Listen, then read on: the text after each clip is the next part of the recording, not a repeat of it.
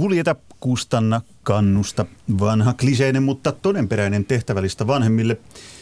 Mutta ymmärretäänkö vanhempien rooli lasten harrastuksissa riittävän hyvin?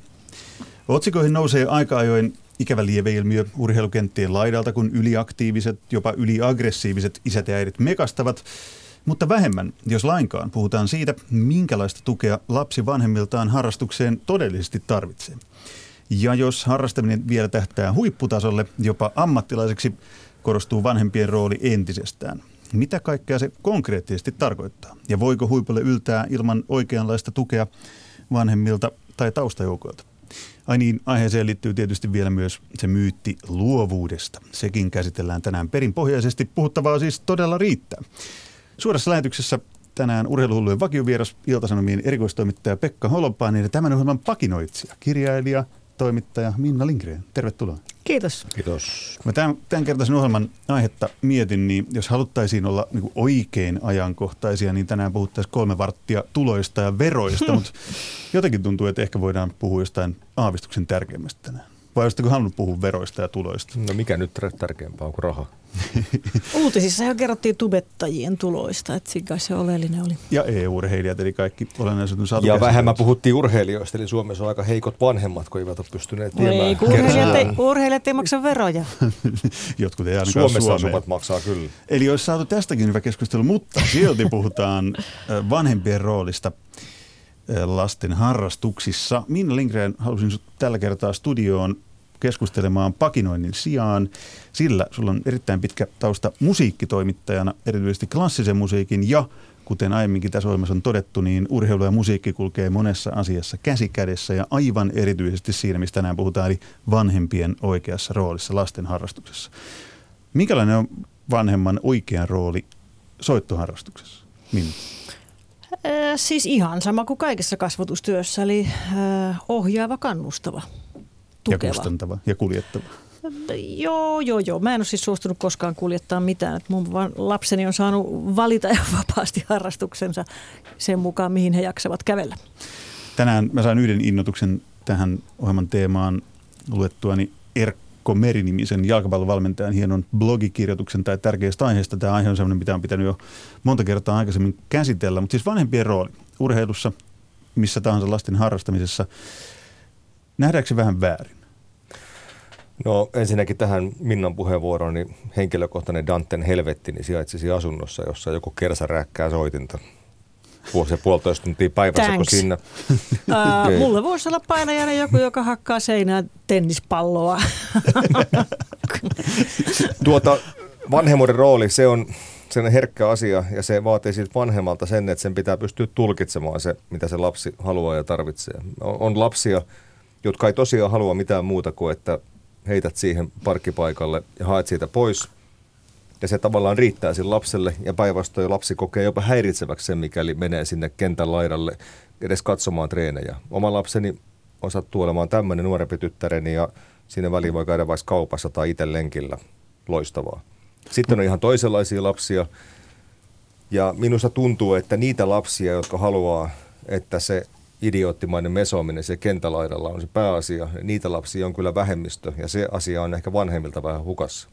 Se on erittäin hyvä, koska tähän voisi heti vetää sen rajan itselleni, teille, kaikille, joilla on niin jotain harrastavia lapsia, että kun ne on siellä soittotunnilla tai urheilukentällä tai mistä tahansa, niin sinne ei mennä. Et mun mielestä se on se vyöhyke, mikä pitää olla niin aikuisilta mm. tai vanhemmilta vapaa, jos ei halua vaan kannustaa ja taputtaa ja sanoa, että hyvä, hyvä, hyvä, tai taputtaa konsertissa, kun se oma pieni Ville Vesa tai Elinora soittaa sun lapsista kukaan ei tiedä soittaa, kun sä sanot noin. Soittaa Koska, tota, molemmat poikani.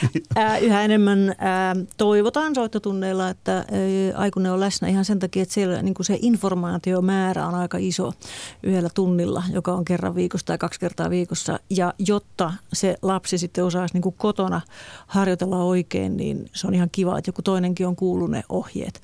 Kysymys on mun mielestä siitä, että me opetetaan lapsille ää, elämäntapa – että eikä ollenkaan siitä, että mitä sä haluat, niin kuin Holle sanoi tuossa äsken. Että mun mielestä kasvatus menee aina pieleen, jos kysytään lapselta, että haluat sä. kukaan ei halua matematiikkaa eikä äidinkieltä, jos kysytään, haluatko sä. Tai aika harva haluaisi myöskään liikuntaa, jos kysyttäisiin. Ehkä näinkin. Ja, ja tota, siinä vaiheessa, kun lapset on ohjailtavissa ja manipuloitavissa, vanhemmat voi mahdollistaa, näyttää, niin kuin, että tämmöistä on niin kuin soitto, tämmöistä on niin kuin urheilu. Ja sitten se hommahan, siinähän on niin kuin neljästä vuodesta 12 vuoteen peliaikaa. Tuossa on merkittävä ero siis nyt selvästi tämä musiikkimaailma on mulle hyvin vieras, mutta selvästikään siellä ei lasta viedä soittotunnille kuutta kertaa viikossa, kun taas urheilumaailmassahan voi nopeastikin olla kuudet harjoitukset viikossa. Viisivuotiaalla. Ei nyt sentään, niin. mutta kymmenenvuotiaalla. Kymmenenvuotiaalla. Ja toikin on just yksi hyvä, että onko se oikein niin. Että sitä mä puhun siitä elämäntavasta, että se elämäntapa, mikä näissä jutuissa opitaan, on se, että on joku asia, mitä mä teen joka päivä, niin että se kasvaa muhun kiinni. Ja siksi mä en voi olla ilman liikuntaa tai ilman musiikkia, vaikka mun ammattini olisi mikä tahansa. Ja siihen tähtää koko tämä kasvatus, mitä tämä harrastaminen on, eikä siihen, että meillä on huippuurheilijoita ja huippukapellimestareita. Mutta niitäkin tulee. Niin, niitä tulee sivutuotteena, ja ne kyllä tulee.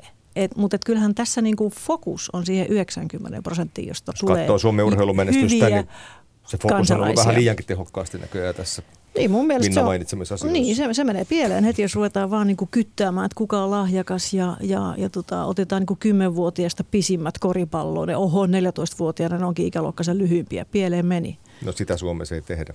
niin, vanhempien rooli tässä on äärimmäisen merkittävä. Ehkä musiikkiurheilu tässä tosiaan eroaa pikkasen siitä, että, että jos puhuu vaikka joukkueurheilusta, niin joukkueurheilusta treenee 10-vuotiaalla on se 5 tai 6 viikossa ja sinne vanhemmilla ei tavallaan ole asiaa että siellä ei olla mukana samalla tavalla. Mutta yhtä ei kaikki... orkesteriharjoituksiinkaan vanhempia toivota, mutta, mutta et siinäkin on musta pieni harha, että kun mä kuskaan Audilla niin lapset sinne urheiluharrastuksiin, niin meillä kuvitellaan, että nyt ne urheilee tunnin ja nyt niiden liikuntatavoite on täyttynyt. Että niiden ei tarvitse enää tehdä kotona mitään. Mm. No tämä on yksi pointti. Eli siis ö, musiikin kautta päästään hyvin siihen. Oli Minna Lindgren loistava esimerkki siitä, että miksi vanhemmat on soittotunnilla, jotta ne näkee, mitä siellä tehdään, jotta niitä asioita tehdään sitten vielä kotona. Sehän on urheilusi ihan sama.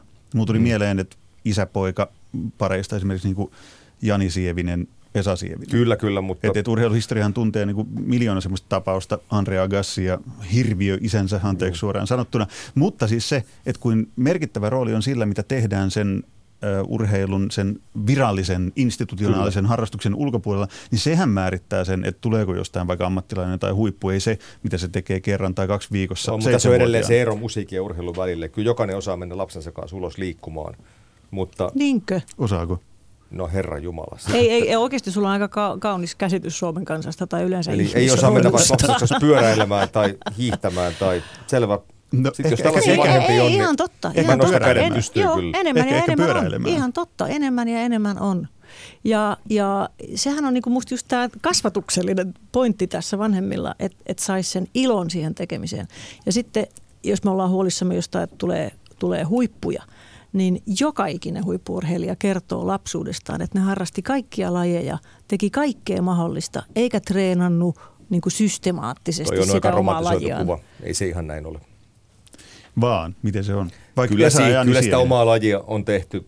Jani Sievinen rupesi uimaan neljävuotiaana, sitten siinä oli jotain sivuharrasteita. Mutta no Sievinen on aika hän, poikkeus, mutta Jari Litmanen ja monet hän muut. Hän pelasi lätkää, joo, kyllä. Ja kaikenlaista. Ja semmoista, niin kuin, että, että kun treenit oli ohi, niin sitten mentiin ulos pyöräileen, potkin palloa, hyppin puuhun, niin kuin kaiken näköistä liikuntaa tekemään, Toki, ilosta, joka kivaa. ei sinänsä ollut urheilua. Niin, mutta joka on hirveän iso osa motorista kehittymistä.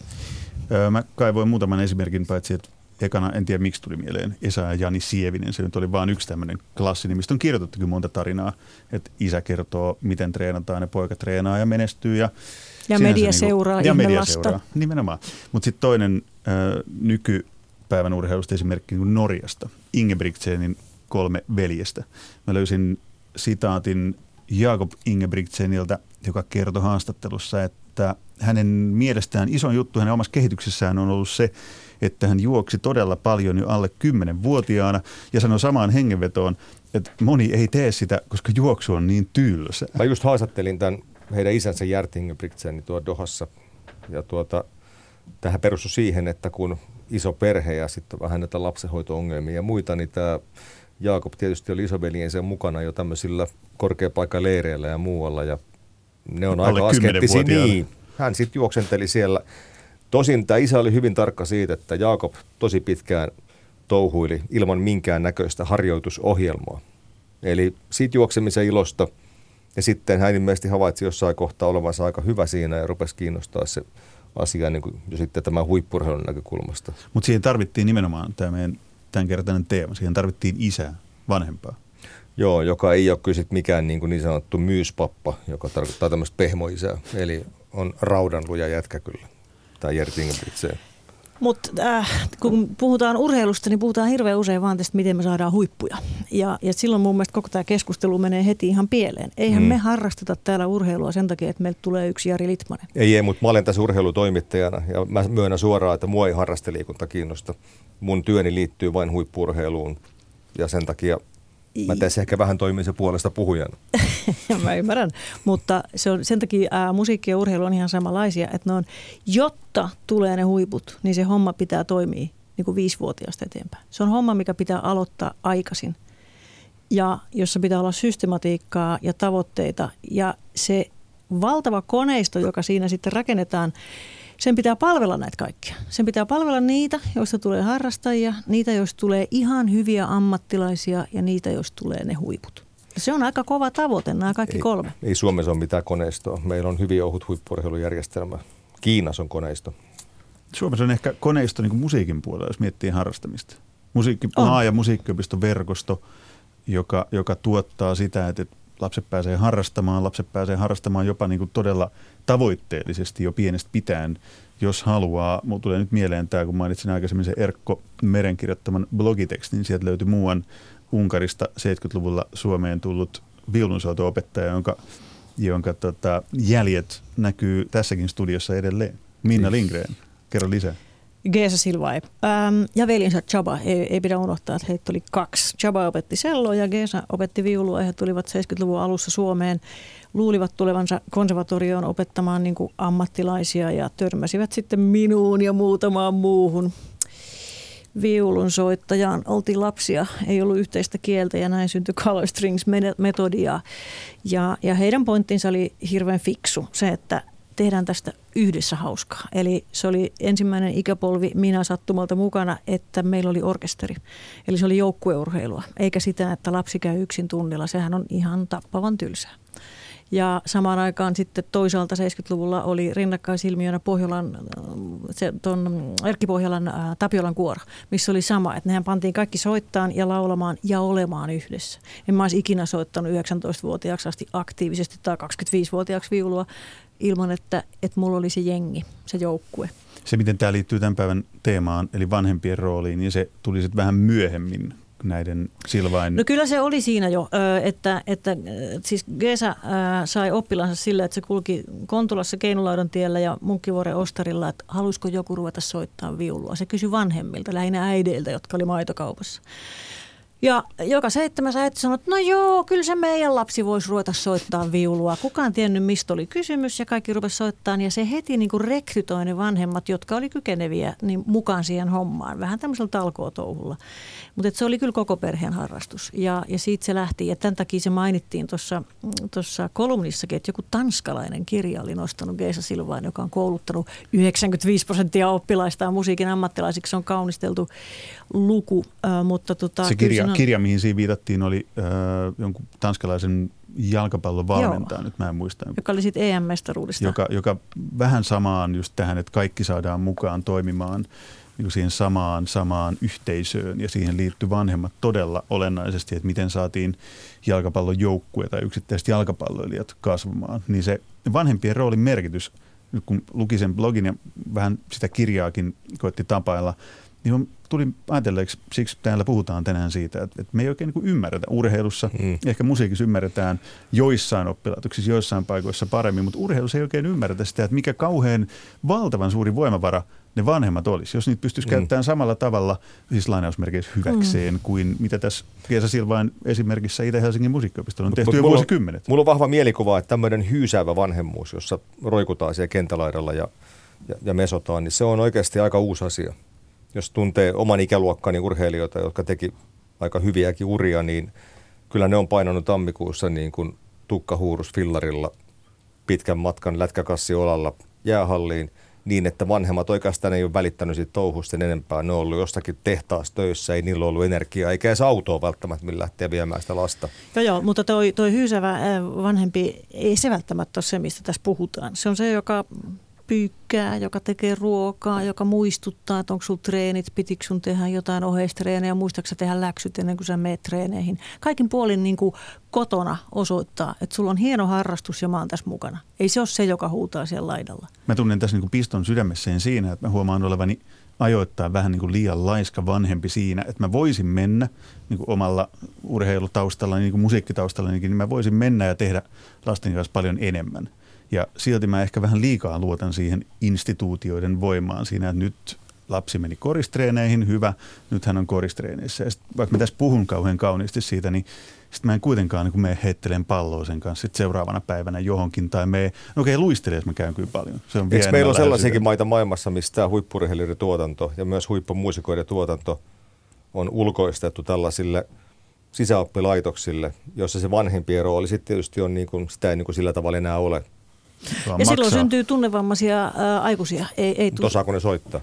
Osa varmaan, mutta ei varmaan, en haluaisi ehkä kuulla heidän soittoa, niin. koska tunne on aika iso osa sitä ammattia, että, että kyllähän tämä on kokonaisvaltaista kasvatusta. Mun mielestä nimenomaan sekä urheilussa että musiikissa pitää puhua kasvatuksesta. Siitä on kysymys ja siinä vanhemmat tietenkin on.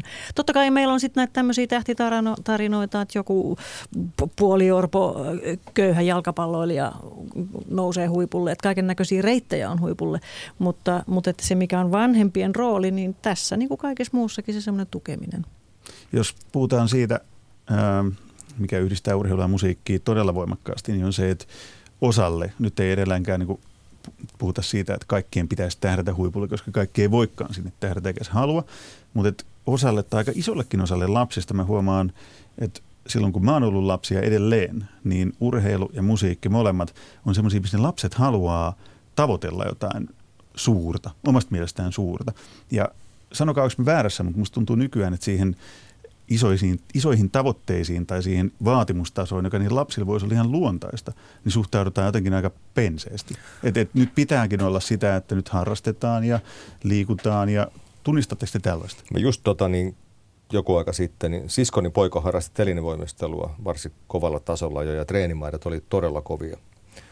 Sitten hänen isoisänsä, eli oma isäni, niin kauhisteli sitä. Ja samaan aikaan hän tuijottaa kuusi tuntia päivästä telkkarista urheilua. niin teki mieli sanoa, että lopeta se katteleminen, jos et kerran kestä katsoa sitä, miten se tehdään, se, mitä ne se telkkarissa touhuu. Aika kuvaava esimerkki. Ää, mun mielestä kun puhutaan tavoitteista lapsilla, niin, niin se tavoite ei ole niin kuin NHL ja, ja tota niin, se olisi hyvä muistaa. Metropolitan opera, vaan, vaan se on ensi kevät tai opit tämän tempun. Jopa, tai, jopa lähempänä voi olla, niin, ihan pari viikon päästä. No vaikka pari viikon päästä. Ja, ja, ja joku hirveän konkreettinen ja yksinkertainen tavoite, ja se on motivoivaa. Et mulle mulle niin kuin sivusta, kun katson jääkiekkoäitejä ja muita kavereita, niin, niin, niin tämä tämmöinen NHL-puhe, sehän on ihan sairasta. Eihän siitä ole kysymys, kun ruvetaan harrastaa jotain aika monilla näyttää olevan kuitenkin. Niin, niin kai se on niin verokalenteri. niin, tota, ehkä me palataan siihen vero, verot ja tulot ei, ei, ei verokalenteri, mutta NHL tulot. Niin, niin, kun ei maksa veroja. Joo. Ne maksaa mutta, kyllä veroja paljon siellä. Mutta mm. Mä haluaisin vaan sanoa tämän. Juu, juu, juu. Äh, mutta et, mun mielestä kaksi äh, elämäkertaa, Lang Lang, kiinalainen pianisti ja sitten Andrea Gassi, tennispelaaja, on aivan paralleelit. Ja ne on hirveän ristiriitaiset lukea sen takia, että niillä kummallakin oli hirviöisä. Ja, ja ne isät kiskone pois kotoa, pois kavereille loppua koulusta ja piiskaten, piiskaten, piiskaten treenas niistä. Ja sitten saavutti sen, mikä oli se isän toive ja se loppu on olevina happy end. Vaikka ne itse asiassa vihaa niitä isiään. Niin ja sitä lajiaan. Ja sitä lajiaan. Ja Andrea ja sitä kertoo kirjassa, että hän vihaa tennistä. Joo, mutta ne kiittää isiään. Tätä mä en käsitä miten ne voi kiittää Olisiko se kohteliaisuutta? Mut, voi, niin, tästä, tästä tullaan siihen klassiseen kysymykseen urheilussa ja musiikissa, kasvatuksessa, kaikessa. Voi kysyä, että et pyhittääkö tarkoitus keinot. Aika monta kertaa vaikuttaa siitä näissä tapauksissa, että en nyt sano, että Jani ja Esa Sievisellä on ollut tämmöinen suhde, mutta ainakin Andre Agassilla ja hänen hirviö isällään, niin kuin Agas, hän itse isänsä kutsuu, niin on ollut. Agassin kirjasta nimenomaan, niin kuin Minna sanoi, niin minuakin eniten paino siinä se, että kaikissa urheilumuodoissa, niin joukkuepeleissä kuin yksilölajeissa, niin se ryhmä on se, joka kantaa sitä vasta eteenpäin. Ja se monesti jopa pääsyy mennä sinne ilta toisensa jälkeen. Niin siinä kirjassa tämä Andre on koko ajan niin kuin yksin. Mm. Joo, joo, ja, ja tennispelaajahan on ottelussakin yksin. On, se, on, toki, se on kummallinen mut... laji. Mutta sitten, sitten on tämmöinen kuin Zlatan, minun rakkaani Ibrahimovic, joka niin kuin nousee sieltä joukkueesta ilman sen kummempaa tukea kuin, että isän mielestä se oli hieno juttu. Mutta kyllähän se kai niin kuin aika yksin sen tekijä sai aikaan. Niin, mikähän siinä on ollut vanhemman rooli? Isä on selvästi mun mielestä kannustanut. Sehän oli aina, ja sitten koko suku tuli sinne ajaksi. Se isä veti lähinnä brenkkua. Niin, mutta mut, että se oli, sillä oli semmoinen henkinen kannustaminen. Kannusti. Ja joo, joo, ja se Balkan, häpesi niitä, kun tuli sinne alkoholistin matsiin. kannustaminen, vaan kannustavaa. No joo, ei, ei, ei, ehkä meillä on hyviä tuomitsemaan sitä, mutta joku sitä kannusti siihen, että se saavutti niin kuin yksin sen homman, vaikka se oli joukkuelajia, vaikka se vanhemmat ei kuskannut sitä mihinkään ja vaikka se varastetulla valmentajalta varastetulla pyörällä tuli treeneihin. Et, et kaikki reitit on totta kai mahdollisia. Ehkä oma ekokin oli aika iso tavallaan. Niin pitääkin, herrajesta. Niin, siis tässä huomaa sen, kun koettaa miettiä paitsi näin toimittajana, niin myös vanhempana koko ajan sitä asiaa, että hetken, mitäs mä nyt ton tein? Oliko mäkin niin kuin vähän Andre Agassin isän onneksen sentään, ehkä vähän niin kuin jopa liikaa toiseen laitaan. Mutta kuin vaikea asia tämä on. Vaikka loppujen lopuksi kun tätä avataan tässä, niin tämähän on maailman yksinkertaisin ja helpoin. Eli se kolmen koon kuudeta kustanna kannusta. Se toimii edelleen siellä taustalla. Mutta pitääkö myös niin kuin patistaa? Pitääkö vaikka musiikkiharrastuksessa tai urheiluharrastuksessa, niin kuin Jakob Ingebrigtsen sanoi haastattelussa, että juokseminen on tylsää, mutta silti hän on yksi niin kuin maailman lupaavimpia parhaita, mitä tonni vitosen juoksijoita. Ja vitosen, niin kyllä. Mä haluan kääntää tätä nyt niin päin, että... Vaikea, vaikea yhtälö. Joo, meillä on myös sellaisia esimerkkejä. Mä olin tämän vuosikymmenen alussa kuuntelemaan erä Jani Sievisen esitelmän, jossa hän kävi läpi sen, miten niin kuin hyvä lapsiuimari, hänestä tulee hyvä junioriuimari ja sitten siitä mennään sinne teini-ikään ja sitten mennään maailman huipulle. No, hän oli kokemusasiantuntija siinä. Hän tuli semmoiseen ikään kuin 16 vuotta, plus miinus yksi. Sanoi, että siinä vaiheessa sellainen perhe, missä on maailman huipulla tähtävä sen ikäinen uimari, niin sen perheen kaikki suunnitelmat ympäri vuoden menee sen uimarilapsen ehdoilla. Ei ole mitään perheen lomia Marpellassa, ei, ei ole mitään muuta kuin se olympiamitalitavoite, jonka se 16 vuotta asettaa. Ja se koskee kaikkia muita lapsia, se koskee koko perhettä. Ja tässä tullaan siihen, että mä vetän, että ei se, ei se ei, lapsi aina ole se este huippurheilijuuteen, siis se, että hän ei olisi valmis laittaa kaikkea likoon, vaan se saattaa ihan hyvin topata niihin vanhempiin, että nyt tämä niin riittää.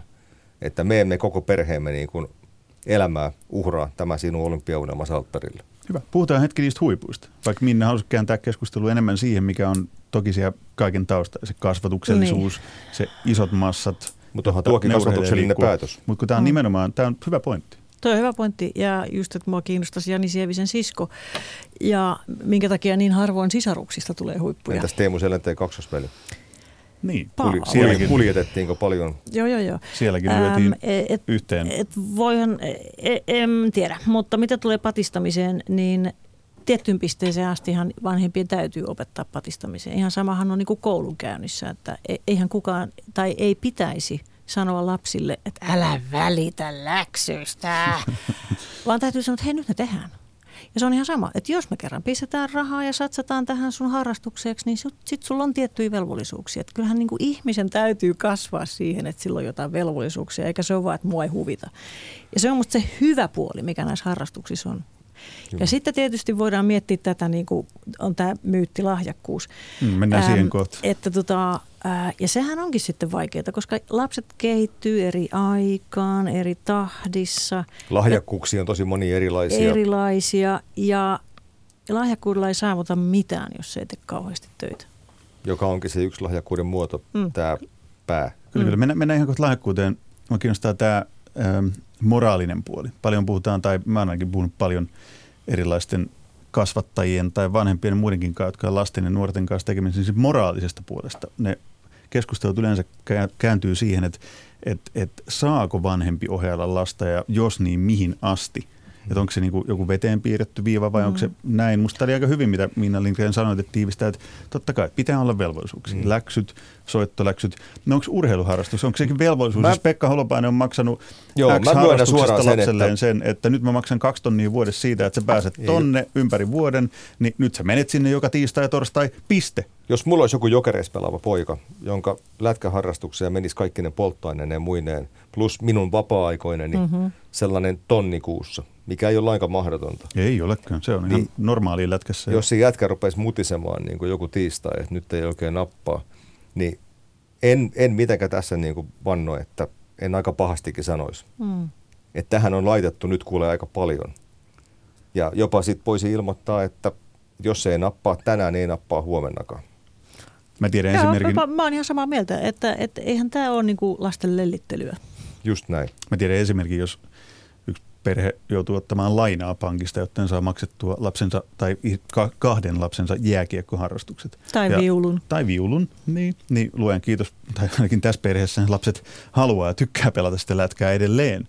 Mutta kun on laittanut siinä perheessä 2400 euroa kuukaudessa ympäri vuoden – siihen, että okei, että nyt, nyt pelataan lätkää, niin sitten siitä tulee äkkiä se. Se luiskahtaa nopeasti siihen, mikä aikaisemmin jo sivuttiin, että, aa, että siellä ne NHL-miljoonat siintävät mm-hmm. ja sitten lapsi maksaa kaiken vanhemmilleen takaisin. Ja sitten tämä taas homma vääristyy. Mutta se on taas hirvittävää niin kuin sekin, että se, että se on taloudellinen kuorma, mä oikeasti en tiedä sellaisesta mitään. Nämä on niin halpoja nämä meidän perheen lapsen harrastukset, että niin sehän ei saisi muodostua sen lapsen kuormaksi eikä se lapsi saisi kokea huonoa omatuntoa siitä, että koska eihän hän niitä maksuja ole maksanut, vaan joku on päättänyt tehdä se hänen puolestaan. Mm. No tässä palataan siihen, että, psykologisesti että aika mitä, vaikea.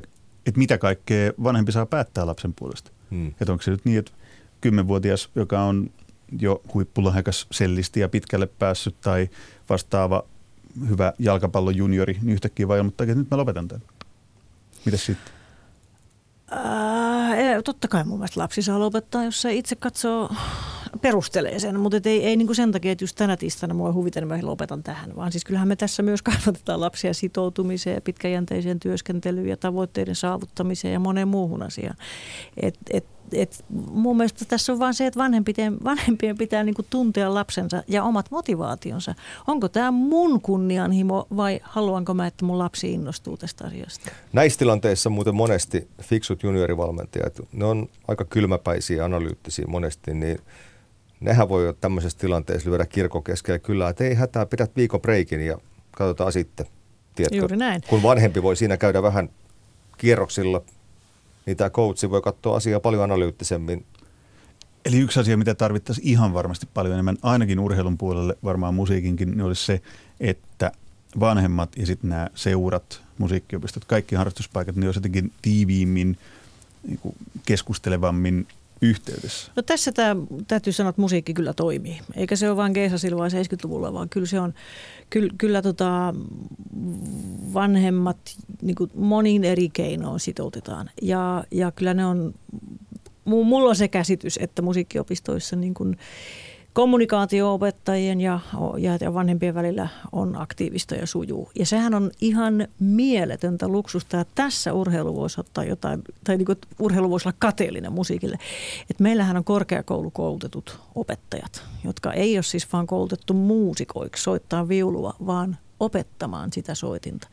Että, et kyllä kai esimerkiksi jalkapallo, junnu jalkapallossa niin kuin valmentajat on aika kirjavaa sakkia ja kovin nopeasti vaihtuu jengistä toiseen ja näin. Että se, että siellä on niin kuin yksi aikuinen, joka satsaa sinuun, pieneen lapseen, aivan mielettömällä intohimolla oman ammattitaitonsa. Se on yksi sytyke siihen harrastukseen. Meillähän on Suomessa hyvin harvoja, klassinen musiikki niin kuin sanoit on yksi, mutta että hyvin harvoissa urheilumuodoissa – pienet lapset saa valmennusta henkilöltä, joka saa siitä mitään korvausta. Just näin, musta Joten on iso ongelma. Silloin hän ei myöskään tee väitöskirjaa siitä aiheesta kovin helposti, jos kukaan ei sitä maksa mitään.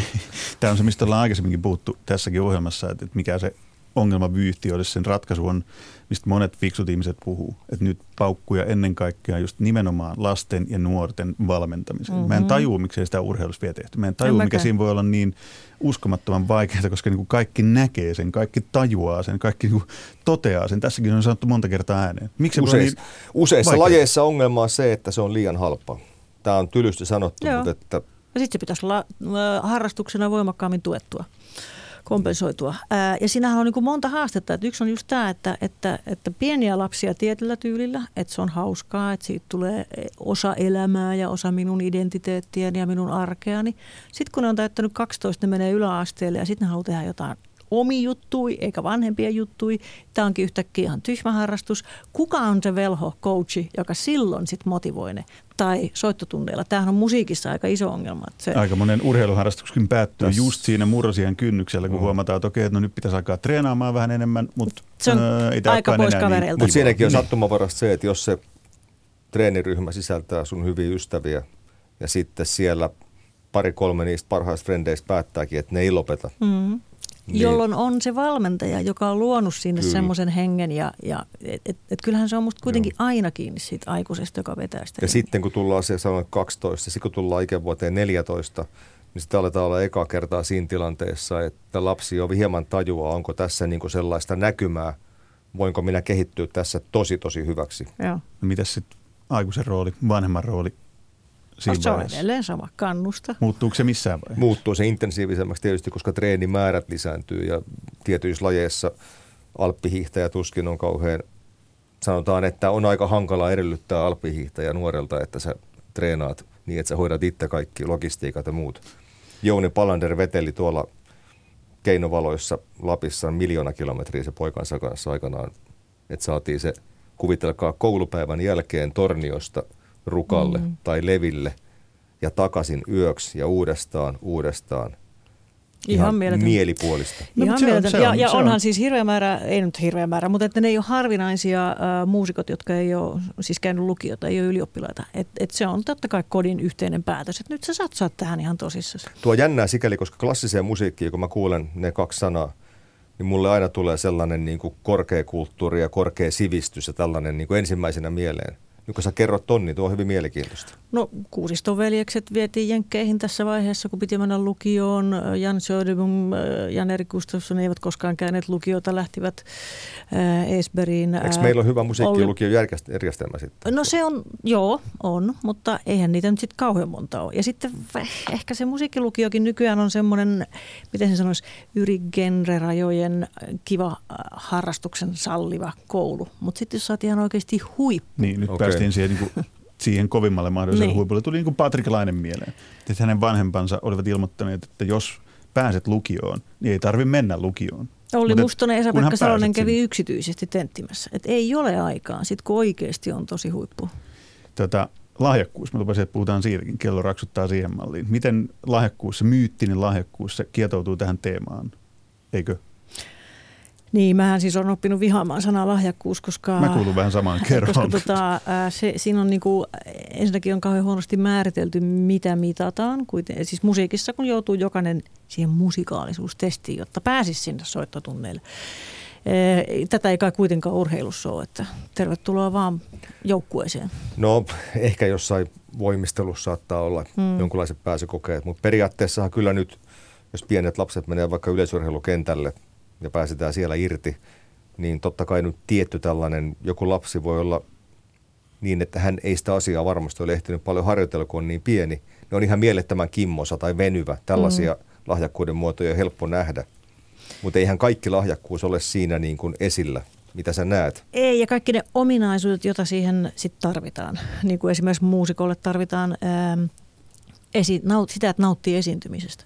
Ja urheilijan täytyy vihata häviöt, häviämistä ja tämmöisiä niin kuin asioita, jotka ei ole ihan vain lahjakkuuksia. No miten, vanhemmat, miten vanhemmat, kun me puhuttiin vanhempien roolista, niin miten vanhemmat pystyy tunnistamaan semmoisen? Se, se vaatii aika herkkää korvaa tai silmää. Että Vai olisiko, olisiko, siis jopa parempi, olisiko parempi jopa niin, että vanhemmat ei välttämättä tunnistaisi sitä lahjakkuutta? Että Nimenomaan se... näin. Et, et mm. Ei vaan, että näyttää, että elämässä on tämmöisiä mahdollisuuksia, sitten se saa itse kokeilla sitä. Sitten jos se nopeasti oppii ja itse tykkää, niin sit sitä voidaan ruveta kutsumaan lahjakkaaksi. Mutta se semmoinen, niin kuin, että ovelta pois, että on lahjakas, joo, joo. sehän mä, on mä kysyin, mä kysyin tämän siksi vaan, että kun musta tuntuu, vaikuttaa siltä, että aika monissa monissa yhteyksissä tulee vielä vanhemmilta esiin se, että missähän tämä meidän Ville Vesa tai Ellinora nyt on niin kuin lahjakas. Niin liikaa vielä just se, mä haluaisin sen takia sen myytin nimeltä lahjakkuus poistaa. Ja tämä oli hyvä puheenvuoro Minna Lindgren ja Pekka Holopainen molemmilta siitä, että vanhempien ei tarvitse välittää siitä yhtään. Tarjotte lapsille vaan niin paljon mahdollisuuksia kuin voitte mm. ja sitten katsotte, että mihin. Paras tilannehan on se, että se lapsi itse tajuaa olevansa mm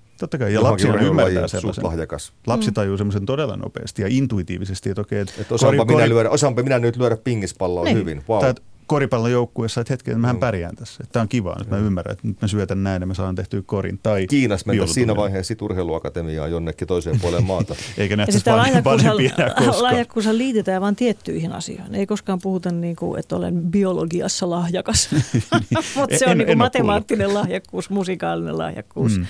urheilullinen lahjakkuus. Hei, Minna Lindgren, nyt on pakko kysyä, kun olet ekaa kertaa tämän ohjelman vieraana, etkä pakinoitsijana, niin jos olisit tehnyt pakinan tähän lähetykseen, niin mistä olisit tehnyt pakinan? Mä olisin todennäköisesti niin kuin verrannut vanhempia, niin kuin siirtänyt tämmöisen kauhukuva vanhemman niin koulumaailmaan, että miltä se tuntuisi, jos siellä olisi niin kuin kokeissa vanhemmat sparraamassa ja huutamassa ja niin kuin tälleen koittanut käristää sitä, koska mun mielestä niin kuin kasvatuksellisesti tämä kolmio on kuitenkin koulu, koti, harrastukset. Ja kaikkiin pitäisi suhtautua samalla tavalla, että, että tota, varmaan se siitä olisi lähtenyt. Tätä kello raksuttaa siihen malliin, että nyt on jonkunlaisen loppukaneetin aika. Tätä me ollaan nyt omat kasvatukselliset näkemyksemme ja, ja tätä omat keinomme tuotu tähän esiin. Eniten mua ehkä kiinnostaa tässä, että mitä urheilu tekee, jotta se pääsisi niin musiikin kanssa tohon suuntaan, että – vanhemmillakin olisi vähän helpompaa, kun valmentajina, urheiluohjaajina olisi enemmän ammattilaisia. Jos Jukka Koivu, Jouni Balander ja Esa Sievenen pitäisi monistaa. Otan kloonaamaan. kun hän kloonataan ainakaan Andri Agassin isää. Mä tiedän, onko se enää mahdollista. Hän muuten nyrkkeili Helsingin olympiakisoissa Iranin edustajana. Kyllä. Totta. Tämä oli, tämä oli mielenkiintoista. No. Mutta sanotaanko näin, että ehkä, ehkä mä en ihan kaikki näitä siis kloonaamaan, koska sitten sit voitaisiin taas niinku puhua urheilun moraalis-eettisestä puolesta sen, sen jälkeen taas tehdä pari ohjelmaa, että mikä on sallittu ja mikä ei. Mikä, mikä on sallittua, mikä ei. Mä, niin, mä, siis en va- vanhemmilta. No, kyllä me ollaan se sanottu jo moneen kertaan. Mun mielestä sekä urheilussa että musiikissa, kun lähdetään pienten lasten kanssa liikkeelle, niin kyllä se tavoite on se, että tästä tulee elämäntapa ja tämä on hauskaa. Ja mä oon aivan varma, että ne huiput tulee sieltä joka tapauksessa. Pekka Holopainen jotain lisättävää? No mä toivon, että huiput tulee sieltä joka tapauksessa, mutta... Et sun riittää töitä vielä jatkossa. Niin, mutta mä en ole siitä kyllä ihan varma. Ainahan ne on tullut. Sulla on ihan hyvin ollut töitä tähän asti. Oo, hiipumaan päin, hiipumaan päin. Niin, se tuntuu urheilussa oikeasti siltä.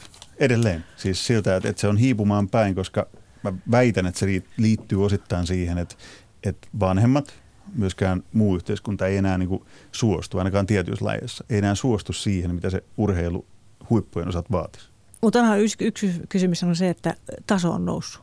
Ja e, kun Lasse Vire juoksi, niin vaan valkoiset miehet juoksi kilpaa. Nyt se on koko maapallo, koko väestö kaikkialla ja kaikkialla taso nousee koko ajan. Vaan voi, jääkiekossa se on pienet no, voi, Ilmasto, voi niitä, ilmastonmuutos pelastaa meidän talviurheilun. voi, voi niitä vanhempia, jotka joutuu niinku miettimään tapua, että ne, jotka haluaa sen NHL-tähden siitä omasta Jääkiekko veikostaan. pysyy pienten piirien harrastuksella. se on juuri näin. Ja miljoonat lasketaan vuoden päästäkin vero ja tulo ja muina päivinä. Kiitos Minna Lindgren, kiitos Pekka Holopainen tästä keskustelusta.